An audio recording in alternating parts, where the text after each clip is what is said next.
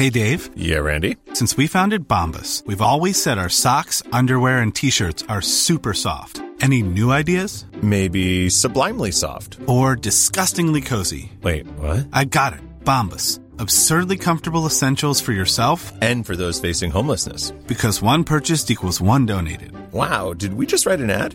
Yes. Bombas. Big comfort for everyone. Go to bombas.com slash ACAST and use code ACAST for 20% off your first purchase. Hey, I'm Ryan Reynolds. At Mint Mobile, we like to do the opposite of what Big Wireless does. They charge you a lot, we charge you a little. So naturally, when they announced they'd be raising their prices due to inflation, we decided to deflate our prices due to not hating you. That's right. We're cutting the price of Mint Unlimited from $30 a month to just $15 a month. Give it a try at mintmobile.com slash switch. $45 upfront for three months plus taxes and fees. Promote for new customers for limited time. Unlimited more than 40 gigabytes per month. Slows. Full terms at mintmobile.com.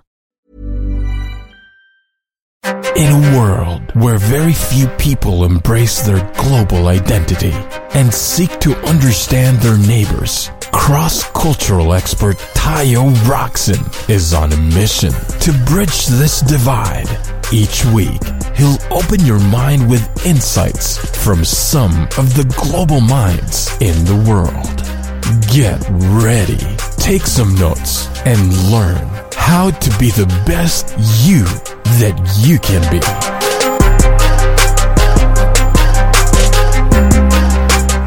Welcome, everybody, to another episode of As Told by Nomads. And today's episode is with Scott Mautz. Did you know that 70% of us have lost the love and feeling at work?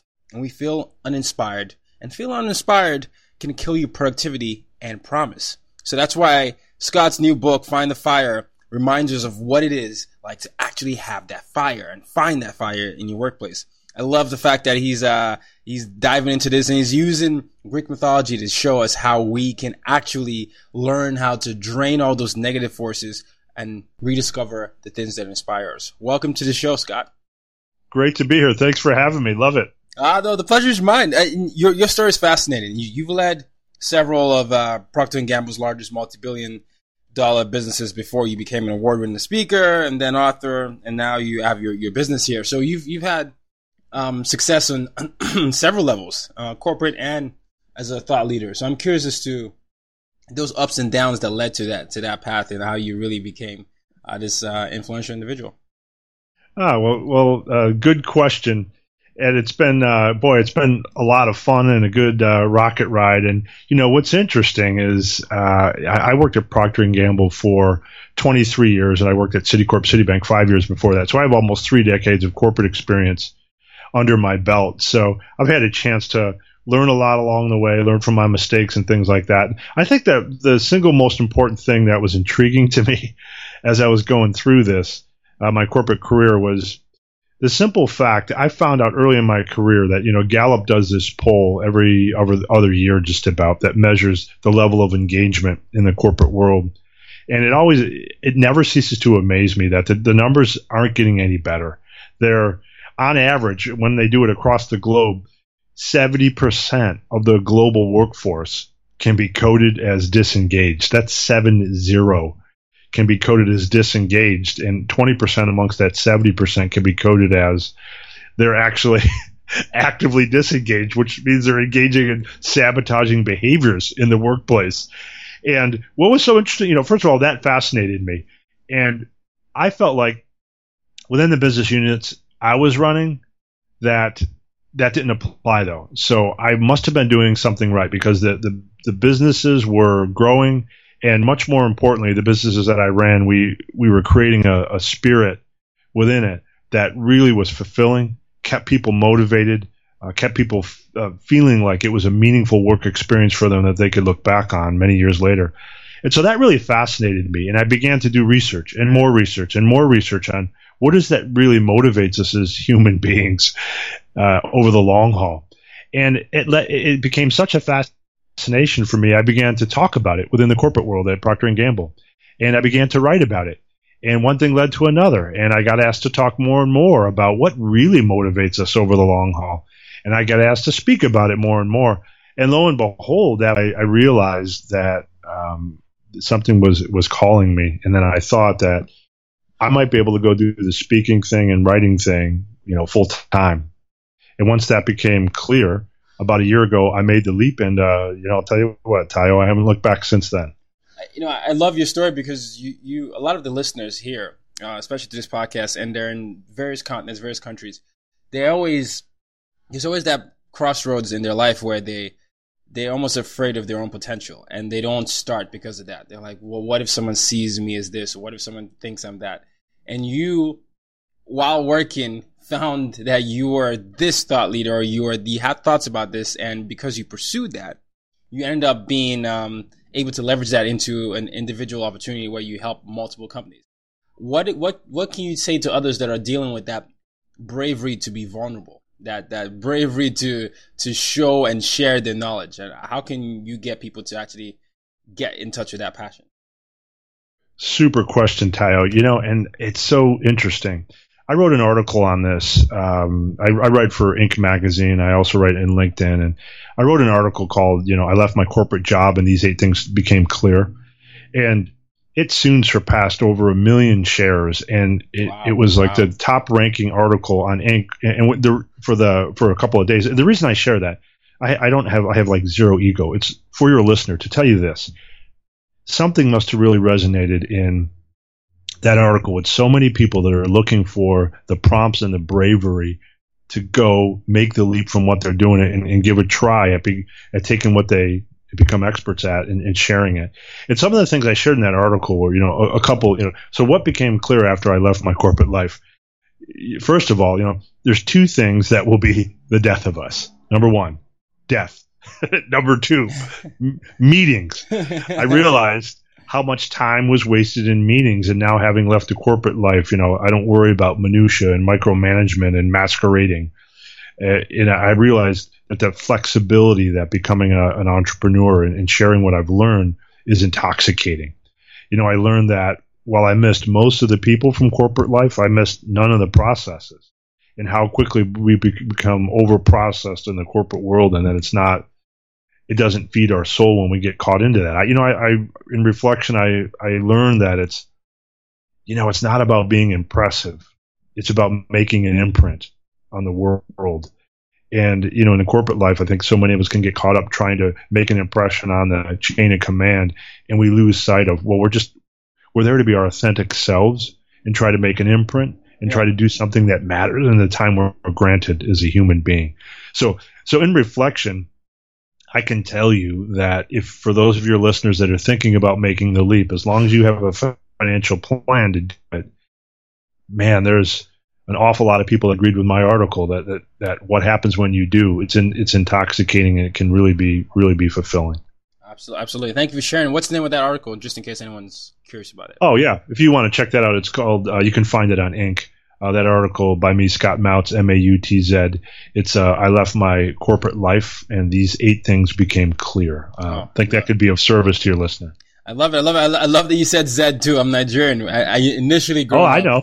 I used to say Z, and now I say Z. So now you said Z. Is, so I'm like, I should say Z. this is a global podcast here. oh, no, I love it. So, okay, th- this is I, I, run a diversity and inclusion firm with uh, my business partner, and we go into companies, and a lot of what we deal with is what you're talking about in the book, employee disengagement. And you know, the most fascinating thing is we spend most of our life um, in school or at work, and ends up being work for most of our lives for a majority of people. And if you can't come to work being fully yourself, uh, fully motivated, that becomes a really sad, sad thing to think about. If, if and, and if maybe that's something leader or that's something from internally, I'm I'm always curious about ways to disrupt that because I think that's such a sad thing where you have to compartmentalize yourself when you go here for eight to ten hours a day and then be someone else at home. I'm wondering what you feel like with your and you have nine anti muses can help um you know rectify that uh you know anti joy feeling? Yeah, yeah, that's a super question, Tayo, and I'll I'll, I'll set up a little bit um, for your listener what I mean. You know what I mean by the anti muses. Uh, so first of all, you're referencing um, my new book that's come out on October 12th, "Find the Fire." Uh, how in the subtitle to that you know, ignite your inspiration. and make work exciting again. And the premise is, is simply this, and I'll get right after your point on the anti-muses. The, pr- the premise is simply this, as you opened up with, you know, first of all, you're not alone. If you've kind of lost that loving feeling for work, you know, that's true of 70% of us. Uh, which is, I know some people have a hard time swallowing that statistic, but that's not my opinion. It's research and it's just true. And, you know, uh, many people say, well, I'm just going to wait around for, you know, my boss is in charge of that. You know, how my boss feels and acts, that's what makes me feel good about myself. And, you know, the truth is 55% or higher of us say that, you know, the thing we want most from our boss is for them to be inspiring. And yet when you, you ask people, okay, I got it. So is your boss inspiring? Like 11% will say, yeah. So there's a huge gap there. So if you're waiting around for inspiration and that sense of passion in your work to fall back into your lap again, unfortunately, the odds are it's not going to happen. And so many people feel mystified by it, though. Yeah, but this inspiration is such a mysterious source. And, you know, isn't it just for, you know, monks in the mountains of Tibet? And doesn't it just appear when it wants to appear? And the core message I have here is not necessarily. What I've learned through decades of research is that inspiration can actually be codified and coaxed, that you really can create the conditions for yourself where your inspiration is much more likely to occur. And, and, here's why. This is where Greek mythology comes in that we're both such big fans of, Tayo.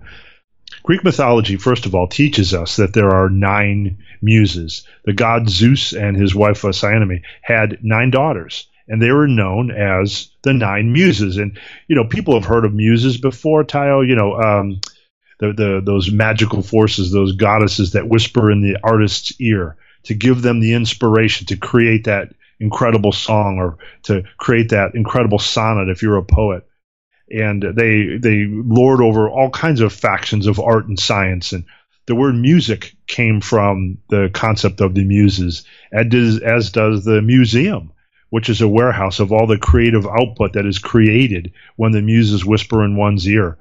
Well, my theory here is okay, let's imagine for just a second that those muses are a real thing and they exist in the real world. And if they did, the truth is, imagine for a minute then that there are nine anti muses, nine forces that drain the inspiration out of our life and that really just suck that that joy and create that what you called Tayo the anti joy feeling anti joy feeling at, at, work, which I think is you know 100% accurate for, for many people. And what's so interesting about this, um, and then I'll, I'll, I'll steer into the nine muses, is many people assume, okay, look, if I'm going to pull myself out of my malaise here, if I'm going to get myself unstuck, what I have to do is ask myself, you know, well, what inspires me? And then I'm going to go do more of that. Well, the problem with asking that question is, you know, when you stop and think, what inspires me? Here's the problem. The answers to those questions are, are going to be probably fairly passive there are things you have to wait to happen. They're going to be elusive, which means you're going to be waiting a long time for very specific scenarios for that inspiration to show up. Or when they do happen, they're going to be repressed by your corporate environment or by that soul sucking boss. So, the much better question for your listeners to ask themselves, instead of what inspires me when they're feeling down, is how did I lose my inspiration in the first place? What happened. When I started in my job, inspiration was everywhere. It was very naturally occurring. You didn't have to work hard at feeling passionate about your job and feeling inspired when you started. This is where the nine anti muses enter. When you ask yourself, how did I lose my inspiration in the first place? It's because of these nine anti muses, these nine forces uh, and if it's okay with you, I'll dip into a little bit to what the, who those anti muses are, if, uh, if you're ready for that, Tayo. I'm so ready, Scott. okay. and uh, now you get, you get this is not my opinion. This is over two decades of research of me being connected with leading universities and some of the foremost experts in the study of inspiration all over the world.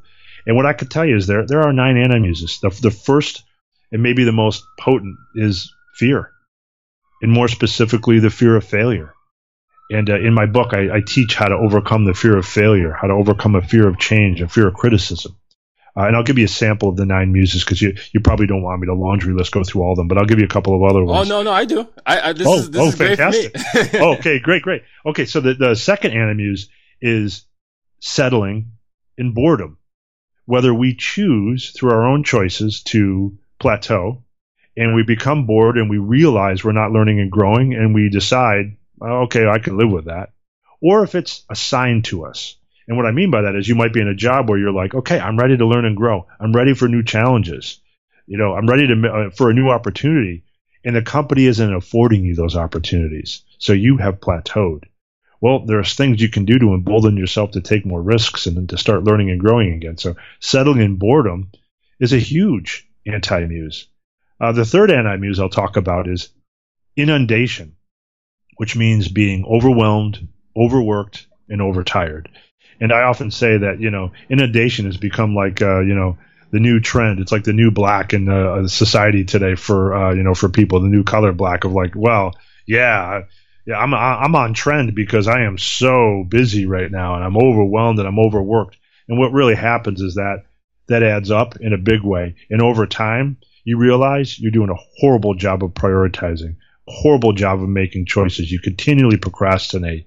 You haven't learned how to push back. You're you become a perfectionist um, in the face of all of this inundation. And what happens is it absolutely drains our sense of feeling inspired at work because we're just overwhelmed. Uh, another uh, anti-muse is the, the loss of control. When we simply feel like my God, what has happened? I'm no longer in control of the outcomes in my life. I no longer am able to make choices. I have like zero autonomy in my in my world here, in my work world, and in my life, and I've somehow managed to give away all my power. And that is this is a huge one, particularly emotional for people when they realize that they've lost control in their life. And many studies have shown. In fact, I just came across another study in the Journal of Personality and Social Psychology that shows we want autonomy in our life more than any other factor. It's the number one factor that correlates with happiness.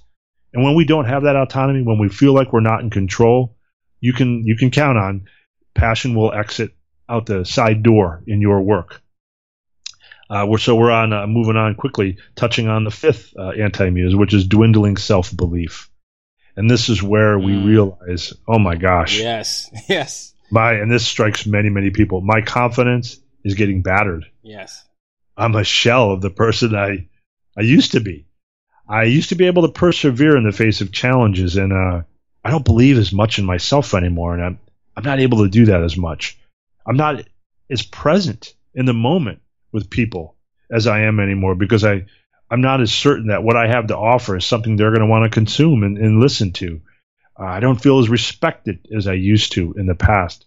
And so what you learn over time is these little things chip away at you. That little comment that your boss makes in front of other people in a key meeting, the the little aside you get from a coworker that wasn't meant to be anything, but you take it personal.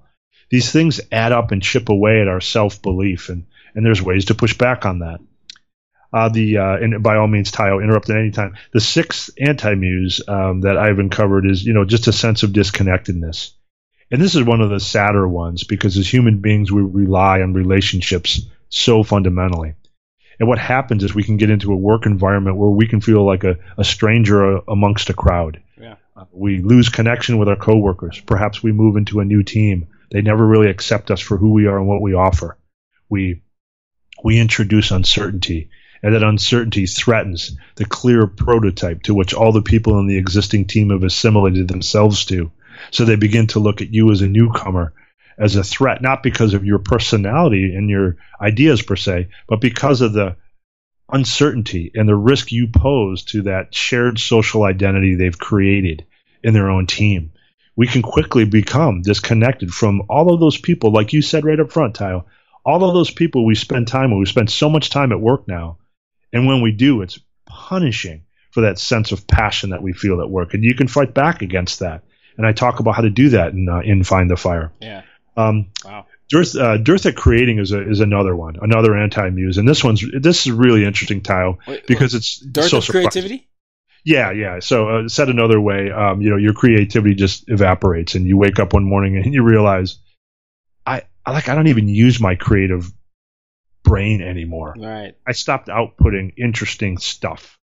You know, there, there's a reason why uh, there's a fad um, and I know this to be true of the United States. I don't know if this is true globally, Tayo, but there's something called adult coloring books. It's an actual category. It's a real thing where adults can buy coloring books and um, express themselves creatively through um, you know through the use of these coloring books, and they become incredibly massive sellers. Well, there's a reason for that. There's a reason that that category exists. There's a reason why it's growing so fast and why you know why so many people have embraced it because so many people have lost that spirit of creativity and across the thousands of interviews I did for uh, for Find the Fire, uh, I I would say by far the most emotional people got was like in the middle of the interview with me, Tayo. Like in the middle of the interview, they would pause and say, "Wait a minute, I just realized what's eating at me. I stopped outputting creative things to the world. I stopped giving expressions of who I am and what I stand for, and my unique imprint has been meshed down and run over by this corporation that I work in. And it's heartbreaking to hear when it happens, but it happens to probably far too many of us. And it's related to the eighth anti muse of the nine um, that I talk about in the book, which is insignificance. And this one may be the most fundamentally devastating, other than fear, operating with fear at work, which is you realize you're. Hey everyone. I've been on the go recently Phoenix, Kansas City, Chicago. If you're like me and have a home but aren't always at home, you have an Airbnb. Hosting your home or a spare room is a very practical side hustle. If you live in a big game town, you can Airbnb your place for fans to stay in. Your home might be worth more than you think. Find out how much at airbnb.com/slash host. Introducing Wondersuite from Bluehost.com. Website creation is hard, but now with Bluehost, you can answer a few simple questions about your business and get a unique WordPress website or store right away. From there, you can customize your design, colors, and content. And Bluehost automatically helps you get found in search engines like Google and Bing. From step-by-step guidance to suggested plugins, Bluehost makes WordPress wonderful for everyone. Go to bluehost.com/wondersuite. to be honest, just doesn't really matter that much to the company and to what you're trying to do. The the the the significance of the output is lost in your pursuit of success. So you may be successful in your job, you may not be as significant as you would really want to be. You're not leading things that only you could lead. You're not making an imprint on things that matter to you in, in truly that matter to you that are meaningful. Uh, and then the last one one of the more complex anti-muses, uh, the ninth one, the ninth source that sucks our inspiration out of our work and makes passion exit out the other side, is what I call a lack of evocation. Meaning, inspiration is often evoked from us. Something in our environment causes us to be inspired by something. Rather than it coming from within, we're inspired by something. You're inspired by an amazing boss. You're inspired by a vision in the company that is truly profound, like many Facebook and Google employees are. Well, what happens when you're not inspired by anything in your job? What happens when nothing is evoking inspiration from you? That's where this ninth anti muse comes in and starts to whisper negatively in your ear and draw the inspiration out. And all of a sudden you realize, I've got a lot of forces working against me here. So in this chapter, you know, I talk about how you can actually evoke inspiration from your surroundings, how you can actually, for example, turn that soul sucking boss. Perhaps you can turn that relationship around to at least make them neutral or perhaps even a source of inspiration in your life farther on down the road. So, so thank you for allowing me to walk through uh, all nine of the anti muses. They're all very real. This is not my opinion. This is uh, decades of research and, uh, it's why I'm so passionate, Tayo, about getting on shows like this to to help people understand that despite all of those issues I just discussed, all of those anti muses, you can control and understand what causes create uh, causes inspiration, oh and you can create the conditions to bring it back. So I have so many questions. That's why I wanted. that's why I wanted you to go. And if, you know, even if we start with the first one, if I'm looking back at my um, my particular journey, I, that was the first fear I had, the fear of failure. Right? I, I was I'm the oldest of three boys. I'm in a foreign country. I've lived in all these countries, and you know what is considered success is really getting being that lawyer, engineer, doctor in an Ivy League school. That would be considered success so that we can boast about you to our family and extended family members. And I, and you know, that wasn't anything with, that I necessarily wanted to do. I wanted to, you know, sort of be that mix of, with, of my idols, which were Nelson Mandela, late Nelson Mandela and Oprah Winfrey. So I just had that. I remember I had that fear of failure. I just don't, didn't want to fail anyone, uh, because I had all these responsibilities. And then I had a near death experience and then my fear of failure all, all of a sudden went away and it became fear of not achieving my potential.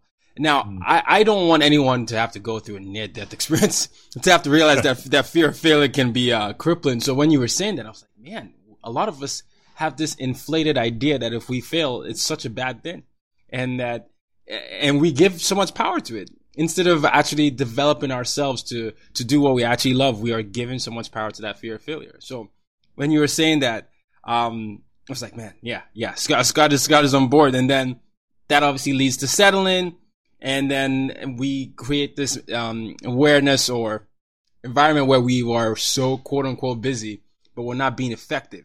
Um, and then we don't schedule our priorities. Instead, we just do what's on our agenda.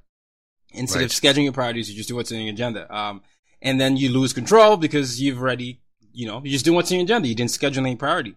And then the dwindling self belief. Oh, that, that, this is when I almost fell off my chair. because we ha- we live in a world where people don't realize how awesome and extraordinary they are. And the world, if we were taught that there only is a select few extraordinary people, only a select few geniuses, only a select few people can do that. But everything that's created is created by humans here around us.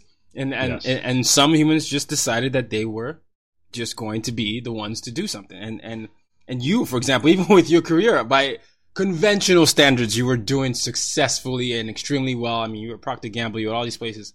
But I'm sure some people were thinking, wait, why, why, what are you trying to do? You're going to be a thought leader now, and you transcended that, and and and that bravery even though you might not think it's bravery, but to actually say, you know, I'm not, I'm not going to settle one. I'm just going to go on and, and do what I feel like I'm most uniquely suited for, despite the world thinking I'm this successful person is, uh, is probably a lot of things that came out of your, you know, being creative and, um, feeling significant. You wanted to make sure that your work felt, uh, mattered. So I just basically gave a summary of everything you did, but it was, as you were saying all that, it, it makes sense. And it's such an, a, it's like a timeline.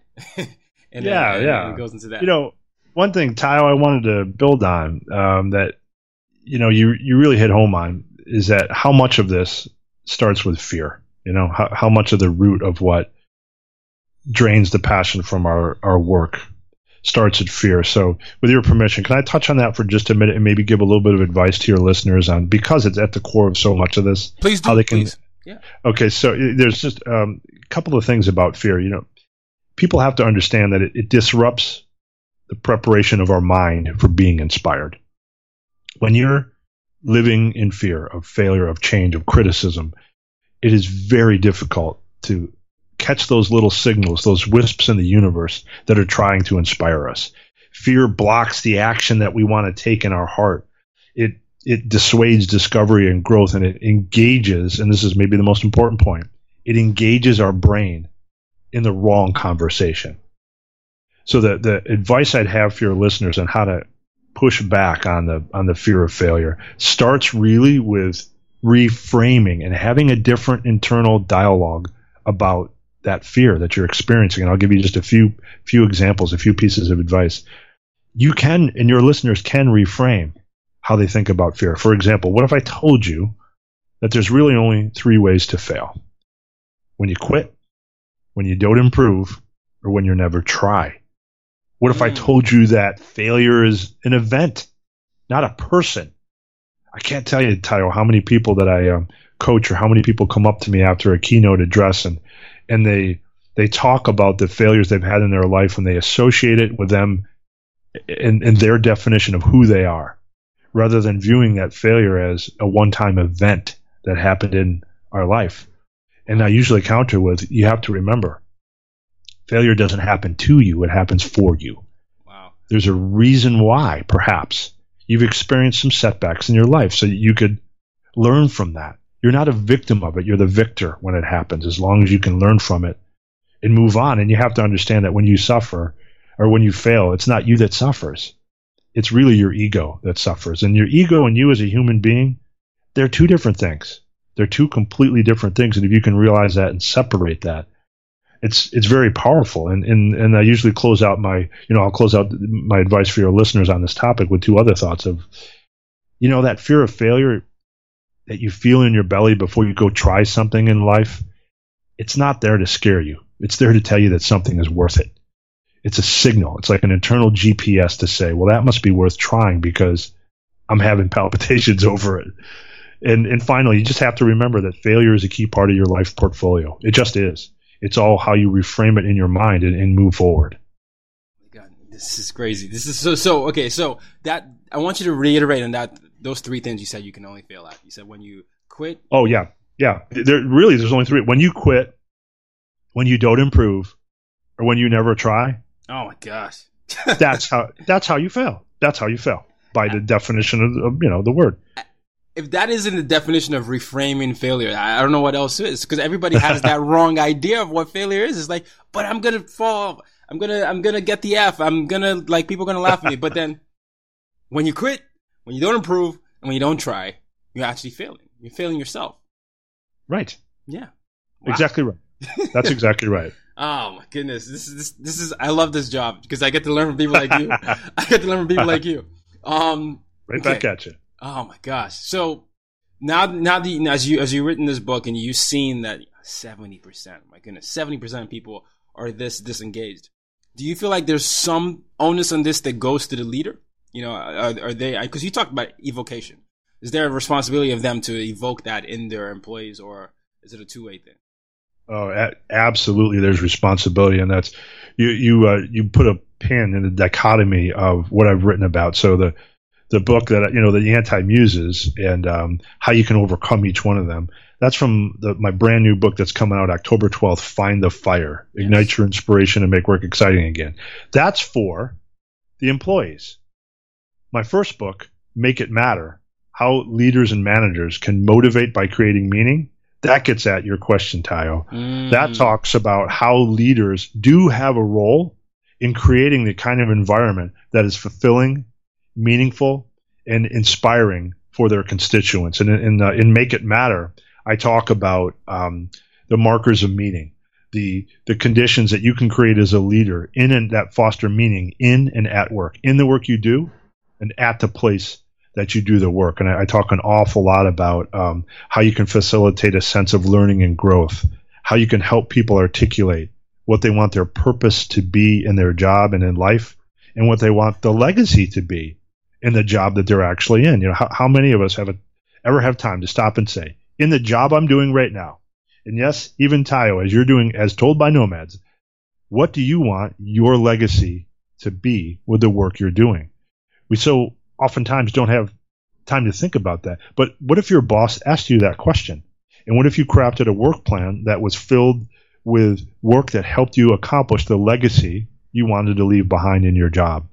So, yeah, I talk. Uh, To answer your question directly, it is absolutely the leader's responsibility to have a, a role in this. And, and my dream is to have a world where I'm creating the kind of leaders that know how to create an environment where they're passionate through my work and the work in the book make it matter and then you couple that with self-starting employees that aren't necessarily waiting around for their leader and don't depend on that and they figure out how to ignite their own fire through the book find the fire. And if I can get both of those things working, I think I will be leaving a legacy that I'm targeting in my own professional life at this point. Oh my goodness. Um, I will definitely make sure to put the uh, both links to the books in, in the show notes. And you, are so right. There is a dichotomy. I mean, and and it's the interesting paradox that we love. Uh, we live. A lot of the world is a paradox, but it's the idea. Yes, leader has responsibility to make it matter, make rally people around the mission, but also people, us individually, we have to be self-starters, self-disciplined people to be able to,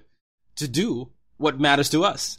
And, right. and, and when the leader's making it matter and you're doing what's mattering to you, you, there's that interesting, uh, you know, Venn diagram where you're in the, their intersection and it all works. And those are the companies that, they're the ones that you, you can make a movement, you can inspire people. You don't have to tell them to, to recruit people to come to the company. They're doing it for you. And, um, I think a lot of the world needs that today, and it's not even just on a company level, on a, on a straight up leadership country uh, uh, institution where a lot of us have to remind ourselves what it is that motivates us as human, and we have to let go of our pride of, of what it is that, that divides us and, and see see through that because um, you know it shouldn't have to come to crisis to unite us. It should we should just mm. think of that on a normal day. But that's well another said. podcast. that's for another day. Well said, yeah. Tayo. Well said.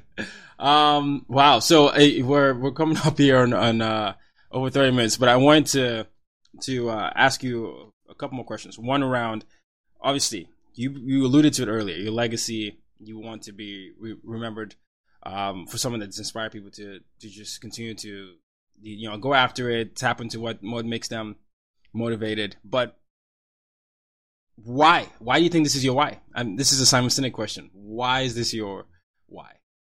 Yeah, very, very, very good question, and and you know I'm always very careful uh, to articulate the difference between you know purpose and legacy, and and purpose is in fact our profound why. You know, why are we doing what we're doing for for what higher order reason, and of course legacy. The way I put it is, um, it's our profound what. That's the two. You know, what are you going to do to help bring your purpose to life? And for me, you know, I articulate my legacy as wanting to inspire someone every single day, every single day of my life. And it really boils down to, you know, Tayo, what I realized in the corporate world and why I ultimately left was that my heart lies, lies, and I suspect it does with you too, in some form, of wanting to help people become the best versions of themselves. Yep.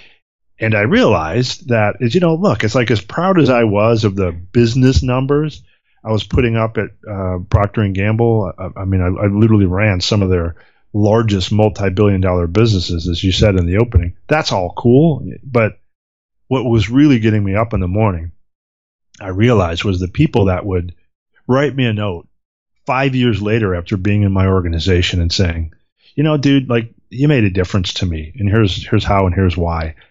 And those types of things I discovered were really what was sustaining my motivation over the long haul. You know, it wasn't the perks, it wasn't the pay, it wasn't the promotions. It was the profundity of what the imprint I was making on people's lives. And so that's why I think of my legacy in that fashion. Oh, oh that's a beautiful thing. Um, and, and you're, I think the distinction has to be made with the idea of what's important to you and what's important to the world. And I've been you know, there are a lot of cultures, right? This company uh, is founded on cross-cultural communication. A lot of of um, cultures where success is often external driven and it's not internally driven. It's it's based on what society, what your family, and what people think of you.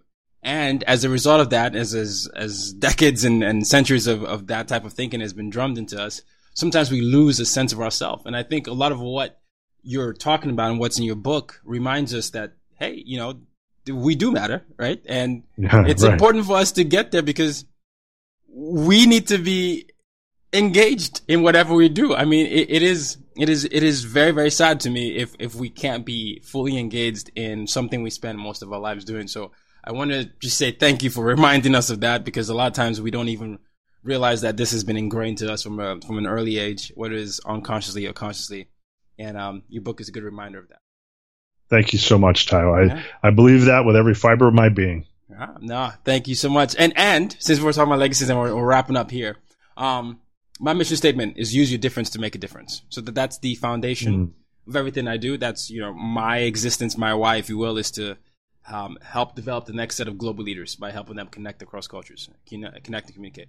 So I like to ask my guests this: uh, how they use their difference to make a difference. How are you using your difference to make a difference? Yeah, re- really well said. I think, um, you know, first of all, I, by the way, I love that mission. I mean, it's just so well put because so many of us think that our differences make us lesser than when they actually make us greater than. So good for you, first of all. For me, for my, um, you know, my difference, I think I realized uh, early on in the corporate life that I've been, um, I guess I've been, I've been blessed with the gift of, um, speaking from stage. So, and, and, and writing in a way that people can consume what I read and understand and, and take value from it. So, my differences of being able to articulate my thoughts in the spoken and written word, and doing so with heart and compassion and humanity, um, I think is is the difference that I bring to the world. And when I can help inspire other people through the spoken and through the written word, I feel like I am making a difference. Uh, to to your question. Oh, yeah, no, there's no doubt that you are, Scott. Where can we find out more about your book, your books, your your your, and your columns, and everything that you're up to? Ah, thank you uh, for asking about that. The best place is uh, scottmautz.com. I don't even think you have to say the www anymore, Tayo. I think that's gone by the wayside. Yes. so, so, yeah, it's just it's uh, scottmautz.com, S C O T T M A U T Z dot com, and uh, you could find out about my uh, the keynotes that I give. Uh, you can find out about my new book, Find the Fire, coming out October twelfth. Um, and the other books I've written uh, articles. You can your listeners can also download all kinds of free leadership tools that I offer uh, on the site as well. So scottmautz.com. Love it, love it, and yeah, the book will be out by the time the um, the podcast will be out by the time the book is out. So um, really, really thank you for that, and all that will be in the show notes. But I once again I can't re- reiterate enough how important your your presence here has been, and um, it, it, was definitely a great conversation, and, and I'm hoping that um, it inspires a lot of people to to remember their greatness, to use their difference to make a difference, but also to uh, um, you know to fight against those anti-muses. That's exactly right. Remember, your differences make you greater than, not lesser than. So, thanks for having me on the show, Tayo. Well said. All right, ladies and gentlemen, till next week, use your difference to make a difference. You've just been listening to the As Told by Nomads podcast. For more ways to reach out to Tayo and to use your difference to make a difference, head over to www.tayorockson.com.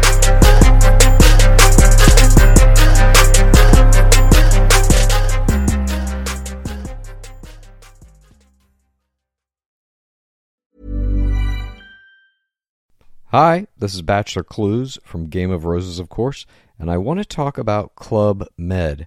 Everybody knows Club Med has been the pioneer of the all inclusive resort since 1950, with almost 70 resorts worldwide, ranging from beachside destinations in the Caribbean and Mexico to exotic locations like the Maldives and Morocco, or even the mountain destinations like Japan and the European Alps. Dine on delicious gourmet cuisine, enjoy more than 20 activities, and make memories with your family. For more information, visit clubmed.us or call 1 800 Club Med or your travel advisor. As humans, we're naturally driven by the search for better. But when it comes to hiring, the best way to search for a candidate isn't to search at all. Don't search, match with Indeed. When I was looking to hire someone, it was so slow and overwhelming.